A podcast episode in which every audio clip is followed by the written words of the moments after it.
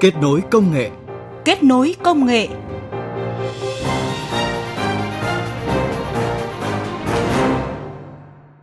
Các biên tập viên Tạ Lan và Duy Quyền xin chào và cảm ơn quý thính giả đang đến với chương trình Kết nối công nghệ với những nội dung chính sau. Thực thi quyền sở hữu trí tuệ trong Hiệp định Đối tác Toàn diện và Tiến bộ Xuyên Thái Bình Dương CPTPP sẽ tác động như thế nào đối với Việt Nam? Ứng dụng công nghệ để nâng cao sức cạnh tranh nhìn từ câu chuyện thanh toán trên di động. Cùng với đó là những tin tức khoa học công nghệ nổi bật sẽ được chúng tôi truyền tới quý vị và các bạn trong 20 phút của chương trình hôm nay. Trước tiên chúng tôi chuyển tới quý vị và các bạn những tin tức khoa học công nghệ cập nhật. Chuyển đổi số là cơ hội hiện thực hóa khát vọng Việt Nam hùng cường – đây là nhận định của Bộ trưởng Bộ Thông tin và Truyền thông Nguyễn Mạnh Hùng tại phiên tổng thể và đối thoại chính sách cấp cao với chủ đề Kinh tế Việt Nam năm 2018 và triển vọng năm 2019, củng cố nền tảng cho tăng trưởng nhanh và bền vững. Bộ trưởng Bộ Thông tin và Truyền thông Nguyễn Mạnh Hùng cũng chỉ ra những lợi ích to lớn mà kinh tế số mang lại cho quốc gia, cho doanh nghiệp và người dân. Kinh tế số giúp tăng năng suất lao động và tăng trưởng kinh tế, Dự kiến trong quý 1 của năm 2019, Bộ Khoa học và Công nghệ sẽ công bố báo cáo đánh giá trình độ công nghệ của các doanh nghiệp Việt Nam trong một số ngành lĩnh vực, từ đó đưa ra hướng tiếp cận của cách mạng công nghiệp 4.0. Đây là thông tin được ông Bùi Thế Duy, Thứ trưởng Bộ Khoa học và Công nghệ đưa ra tại buổi họp báo thường kỳ quý 4 năm 2018.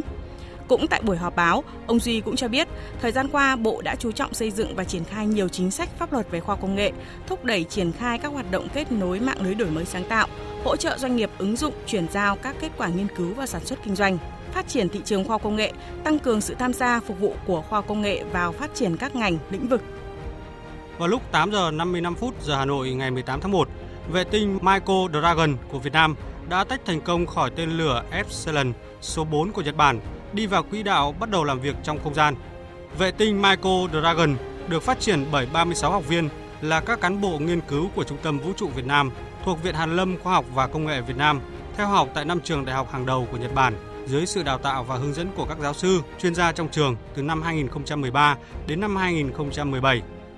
Vệ tinh Michael Dragon là một sản phẩm nằm trong hợp phần đào tạo vệ tinh cơ bản bộ phận của dự án phòng chống thiên tai và biến đổi khí hậu sử dụng vệ tinh quan sát trái đất. Dự án sử dụng nguồn vốn ODA ưu đãi của chính phủ Nhật Bản và vốn đối ứng của chính phủ Việt Nam Việt Nam và Hàn Quốc sẽ đẩy mạnh hợp tác trong nghiên cứu vật lý ứng dụng và khoa học vật liệu, hai lĩnh vực nghiên cứu cần thiết và quan trọng trong bối cảnh hiện nay. Đây là khẳng định được đưa ra tại hội nghị chuyên đề quốc tế về vật lý ứng dụng 2019 do Viện Nghiên cứu và Công nghệ Phenica, Trường Đại học Phenica phối hợp với Hội Khoa học Vật liệu Việt Nam, Hội Vật lý Hàn Quốc tổ chức mới đây. Phó giáo sư tiến sĩ Phạm Thành Huy, hiệu trưởng trường Đại học Phenica cho biết, đây đều là những hướng nghiên cứu đang trở thành xu thế tương lai và thu hút rất nhiều sự quan tâm của cả Việt Nam và toàn thế giới do tính ứng dụng vào đời sống cao. Tập đoàn Công nghiệp Viễn thông Quân đội Viettel cho biết, năm 2019 trong chiến lược giai đoạn 4 của mình, Viettel xác định sẽ đi đầu trong cuộc cách mạng công nghiệp 4.0 cho nền kinh tế với vai trò dẫn dắt và lan tỏa cả về công nghệ, dịch vụ, mô hình kinh doanh, nghiên cứu sản xuất sản phẩm trong đó tập trung vào các dự án 4.0 cho chính phủ điện tử, giáo dục, nông nghiệp, thành phố thông minh, từ cấp trung ương đến địa phương, tới từng lĩnh vực của cuộc sống. Năm 2018, Viettel đã hình thành nhiều sản phẩm, dịch vụ hệ sinh thái công nghệ, sẵn sàng trở thành nhà cung cấp dịch vụ số. Trước đó, Viettel cũng đã hợp tác chiến lược với tập đoàn Microsoft nhằm kết hợp thế mạnh nền tảng sản phẩm và dịch vụ của cả hai bên để triển khai các sản phẩm giải pháp phục vụ cho thương mại và cộng đồng cùng phát triển những giải pháp công nghệ 4.0 dành riêng cho các dự án thành phố thông minh như giáo dục thông minh, y tế thông minh, giao thông thông minh, du lịch thông minh, chính phủ điện tử thông minh và an ninh mạng.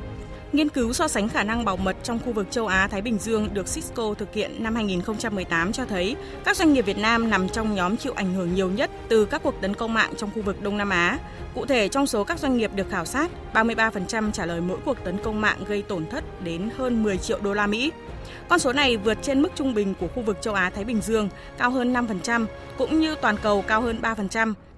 Xin chuyển sang những thông tin khoa học công nghệ quốc tế. Liên quan đến cáo buộc Facebook thao túng phong trào đăng ảnh so sánh 10 năm đang rầm rộ trên mạng xã hội nhằm thu thập dữ liệu người dùng. Facebook cho hay, thông tin này hoàn toàn không chính xác.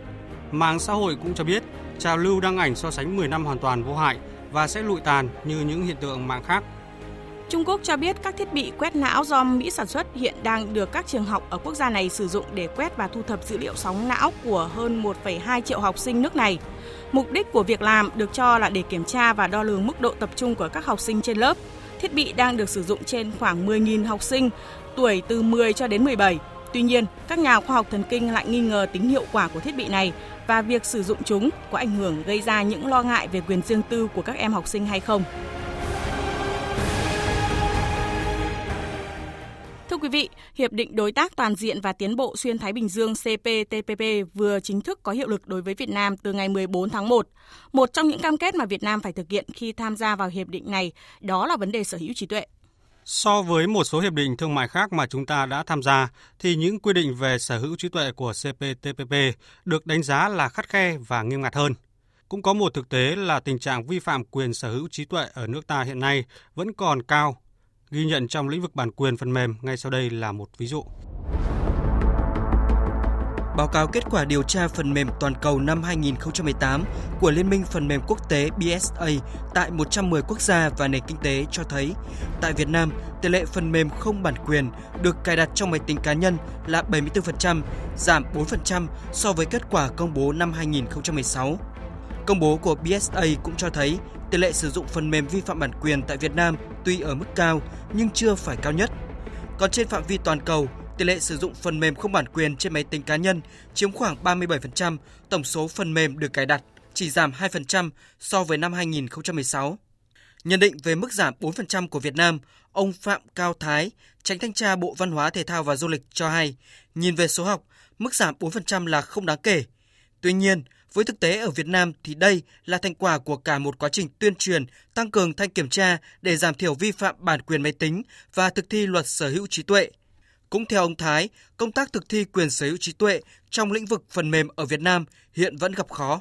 Cái khó khăn vướng mắc cơ bản thì là đó là cái sự hợp tác của cái đối tượng thanh tra kiểm tra. Để chúng ta cũng biết rằng là trong cái quá trình thanh tra kiểm tra thì nhiều khi các cái đoàn thanh tra kiểm tra của chúng tôi cũng gặp phải cái sự chống đối của các cái đối tượng vi phạm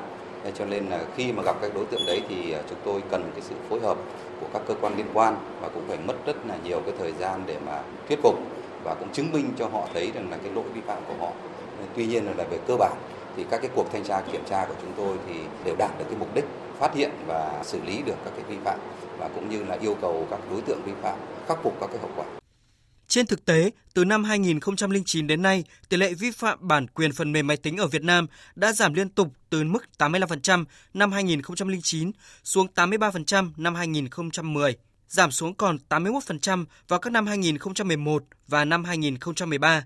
và tiếp tục giảm xuống mức 78% vào năm 2015 và 74% vào năm 2017, thuộc mức cao trên thế giới và hiện đang là mức cao nhất trong số các nước thành viên của Hiệp định Đối tác Toàn diện và Tiến bộ Xuyên Thái Bình Dương CPTPP.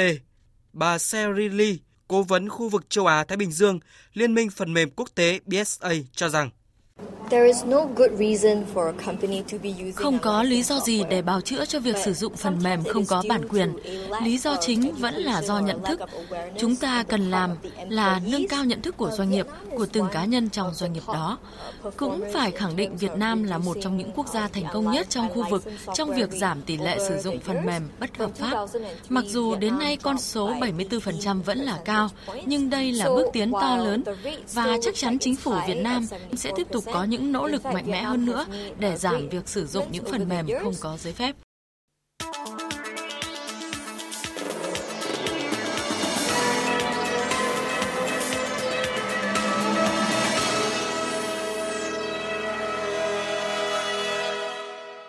Thưa quý vị và các bạn, với tình trạng vi phạm quyền sở hữu trí tuệ ở nước ta như hiện nay, thì khi thực hiện các cam kết về sở hữu trí tuệ trong CPTPP, các chuyên gia nhận định sẽ tạo sức ép không hề nhỏ cho các doanh nghiệp tổ chức ở Việt Nam nếu muốn đứng vững trong sân chơi mới này. Hàng chục nghìn vụ vi phạm hàng giả, hàng xâm phạm quyền sở hữu trí tuệ đã được lực lượng quản lý thị trường phát hiện và xử lý trong năm qua, với tổng số tiền phạt lên đến hàng chục tỷ đồng, thậm chí hàng trăm tỷ đồng. Lý giải nguyên nhân tình trạng vi phạm quyền sở hữu trí tuệ ở Việt Nam vẫn còn cao, các chuyên gia nhấn mạnh công tác đấu tranh chống sản xuất, buôn bán hàng giả và hàng xâm phạm quyền sở hữu trí tuệ còn nhiều bất cập, hạn chế. Trong đó phải kể tới chế tài xử phạt còn nhẹ, chưa đủ sức gian đe, Có một thực tế là việc xử lý xâm phạm sở hữu trí tuệ hiện nay vẫn tập trung vào biện pháp xử phạt hành chính với mức phạt cao nhất khi doanh nghiệp vi phạm là 500 triệu đồng, cá nhân là 250 triệu đồng. Với mức phạt còn quá nhẹ như vậy nên có trường hợp phạt xong đơn vị vi phạm lại tiếp tục vi phạm. Một hạn chế nữa mà theo ông Kiều Nghiệp, Tổng cục Quản lý thị trường Bộ Công Thương đó là sự phối hợp giữa các cơ quan thực thi với nhau và giữa cơ quan thực thi với doanh nghiệp chưa nhiều và chưa sâu. Điều này cũng ảnh hưởng không nhỏ đến công tác thực thi quyền sở hữu trí tuệ. Về chế tài xử phạt vi phạm còn nhẹ chưa đủ sức gian đe, chủ yếu vẫn là xử lý vi phạm hành chính các cái vụ việc xử lý về khởi tố hình sự đặc biệt là cái hoạt động về sở hữu trí tuệ này là hoạt động mang tính dân sự nhiều hơn nhưng mà qua tranh chấp thì cũng chưa được xử lý dưới hình thức dân sự nhiều. Rõ ràng với thực trạng vi phạm cũng như hoạt động bảo hộ và thực thi quyền sở hữu trí tuệ như hiện nay, các chuyên gia cảnh báo đã đến lúc phải đẩy mạnh công tác bảo hộ và thực thi quyền sở hữu trí tuệ. Bởi giờ đây, với CPTPP, doanh nghiệp Việt Nam sẽ không chỉ đơn thuần phải đối mặt với việc bị xử lý hành chính khi xâm phạm quyền sở hữu trí tuệ, mà còn có nguy cơ bị truy tố rất lớn nếu vi phạm. Theo ông Lê Ngọc Lâm, Phó Cục trưởng Cục Sở hữu trí tuệ, Bộ Khoa học và Công nghệ, chỉ khi nào doanh nghiệp nhận thức được tầm quan trọng của sở hữu trí tuệ, đầu tư cho nó, thì khi đó doanh nghiệp mới phát triển bền vững, mới đảm bảo nâng cao được khả năng cạnh tranh của sản phẩm hàng hóa trên thị trường, nhất là trong bối cảnh khi thực hiện CPTPP thì hàng hóa của các nước khác sẽ tràn ngập trên thị trường. Chúng ta cũng vẫn nói sở trí tuệ sẽ đem lại một cái sự phát triển bền vững cho doanh nghiệp và nếu như không có nó thì doanh nghiệp sẽ chịu cái cảnh bấp bênh rất có thể sẽ bị à, những doanh nghiệp khác họ sử dụng chính cái đối tượng của mình để cạnh tranh với chính mình à, chúng ta phải thay đổi hoàn toàn cái suy nghĩ rằng chúng ta có được sản phẩm trên thị trường thay vì nó chúng ta phải đảm bảo cái sản phẩm có mặt trên thị trường của doanh nghiệp ấy đủ khả năng cạnh tranh với các sản phẩm cùng loại khác của các doanh nghiệp. Còn theo ông Phạm Văn Toàn, Phó Tránh Thanh tra Bộ Khoa học và Công nghệ, hệ thống pháp luật của Việt Nam về sở hữu trí tuệ khá đầy đủ và hoàn thiện. Cụ thể trong lĩnh vực sắp lập quyền sở hữu trí tuệ, những quy định của Việt Nam đã tương thích với những quy định chung của thế giới. Trong lĩnh vực thực thi quyền thì cũng đã đảm bảo quyền của chủ sở hữu đã được bảo hộ. Ngoài những biện pháp xử lý hành chính, những vi phạm về sở hữu trí tuệ còn được xử lý dân sự, hình sự và có những chế tài khác, chẳng hạn như kiểm soát biên giới cũng được áp dụng. Đặc biệt, Bộ luật hình sự năm 2015 sửa đổi, lần đầu tiên quy định trách nhiệm hình sự của pháp nhân đối với các hành vi xâm phạm quyền sở hữu trí tuệ. Đây là bước tiến quan trọng góp phần đưa pháp luật hình sự của nước ta gần hơn với chuẩn mực pháp luật của các nước tiên tiến trên thế giới, qua đó tăng cường tính gian đe trong xử lý những vi phạm về sở hữu trí tuệ. Tuy nhiên, ông Toàn cũng cho biết, trong thời gian tới, Việt Nam sẽ phải ra soát, sửa đổi bổ sung văn bản pháp luật về sở hữu trí tuệ, đặc biệt là các vấn đề liên quan đến sáng chế, nhãn hiệu, chỉ dẫn địa lý, bí mật kinh doanh, quyền tác giả và vấn đề về thực thi quyền sở hữu trí tuệ để từ đó hoàn thiện và nâng cao hơn nữa tính hiệu quả của hoạt động bảo hộ và thực thi quyền sở hữu trí tuệ. Ông Toàn cũng nhấn mạnh, những vi phạm về sở hữu trí tuệ sẽ giảm mạnh nếu như những chế tài xử lý của Việt Nam mạnh hơn nữa. Nếu như mà chúng ta tăng cường các cái biện pháp ngoài hành chính, cụ thể như biện pháp hình sự hay biện pháp dân sự thì tôi nghĩ rằng cái hành vi xâm phạm quyền sở hữu trí tuệ ở Việt Nam sẽ giảm một cách đáng kể. Tuy nhiên cũng phải xem xét đến cái điều kiện kinh tế, thế rồi là sự hiểu biết của dân chúng mà chúng ta xử lý sự việc một cách đúng người đúng tội. Nhấn mạnh công tác chống hàng giả, hàng xâm phạm quyền sở hữu trí tuệ là một cuộc chiến và không phải một sớm một chiều có thể giải quyết ngay được. Các chuyên gia cũng cho rằng bên cạnh nâng cao chế tài xử phạt thì cũng cần nâng cao nhận thức của doanh nghiệp, người dân và xã hội về sở hữu trí tuệ. Đặc biệt, đẩy mạnh sự phối hợp giữa doanh nghiệp và các lực lượng thực thi trong công tác chống hàng giả, hàng xâm phạm quyền sở hữu trí tuệ. Thưa quý vị, sở hữu trí tuệ đóng một vai trò ngày càng quan trọng với sự phát triển kinh tế xã hội của các quốc gia và đang dần trở thành mối quan tâm chung của cả thế giới. Và như nhận định của các chuyên gia, đây là giai đoạn bùng nổ của sáng tạo trí tuệ, là thời đại định hình và hoàn thiện các nền kinh tế dựa trên tri thức. Trong đó, vấn đề sở hữu trí tuệ lại càng đặc biệt quan trọng – bảo vệ và thực thi quyền sở hữu trí tuệ hiện nay là một đòi hỏi khách quan không chỉ nhằm bảo vệ quyền của chủ thể quyền mà còn là cơ chế đảm bảo sự công bằng, thúc đẩy hoạt động sáng tạo của con người. Do đó, để hội nhập ngày càng sâu rộng với nền kinh tế thế giới mà gần nhất là để thực thi những cam kết của Việt Nam về sở hữu trí tuệ trong CPTPP, thì công tác bảo vệ và thực thi quyền sở hữu trí tuệ tại Việt Nam cũng cần được đẩy mạnh hơn nữa trong thời gian tới.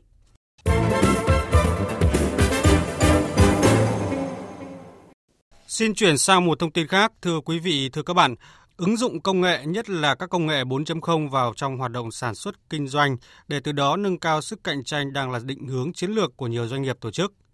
Minh chứng rõ nhất cho điều này có thể kể tới là thị trường gọi xe công nghệ và thanh toán di động thời gian qua. Ngay sau khi các ứng dụng gọi xe công nghệ như Uber hay Grab vào Việt Nam đã tạo ra cuộc đua ứng dụng công nghệ dịch vụ vận tải truyền thống, taxi truyền thống để gia tăng sức cạnh tranh, mang đến những tiện ích cho người sử dụng.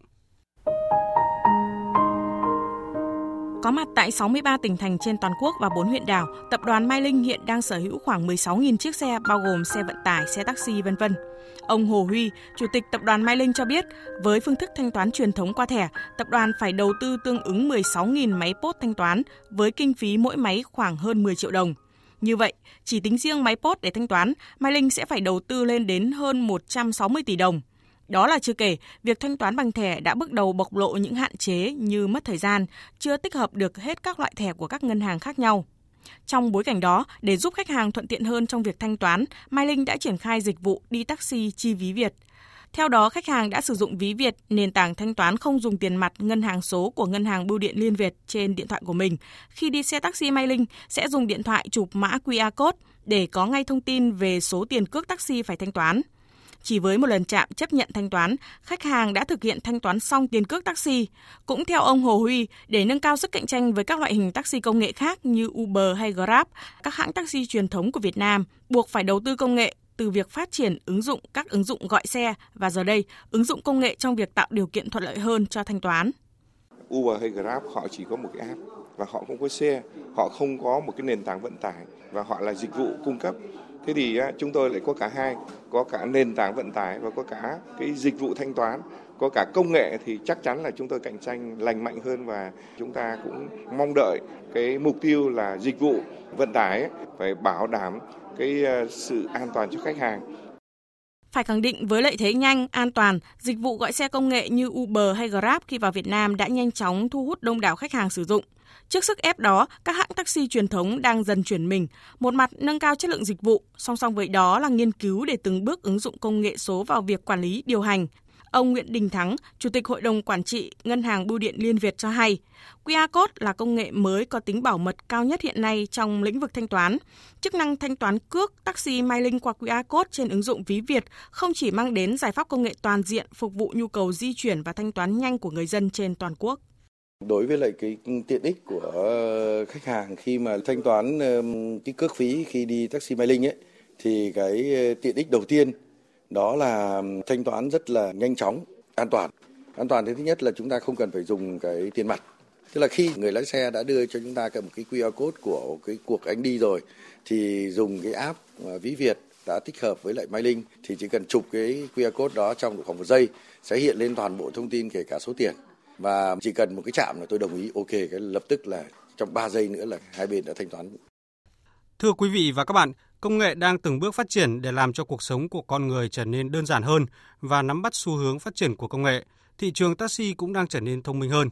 Và thông tin vừa rồi cũng đã khép lại chương trình kết nối công nghệ ngày hôm nay. Chương trình do biên tập viên Tạ Lan biên soạn và thực hiện. Các biên tập viên Duy Quyền và Tạ Lan xin chào và hẹn gặp lại quý vị và các bạn trong các chương trình sau.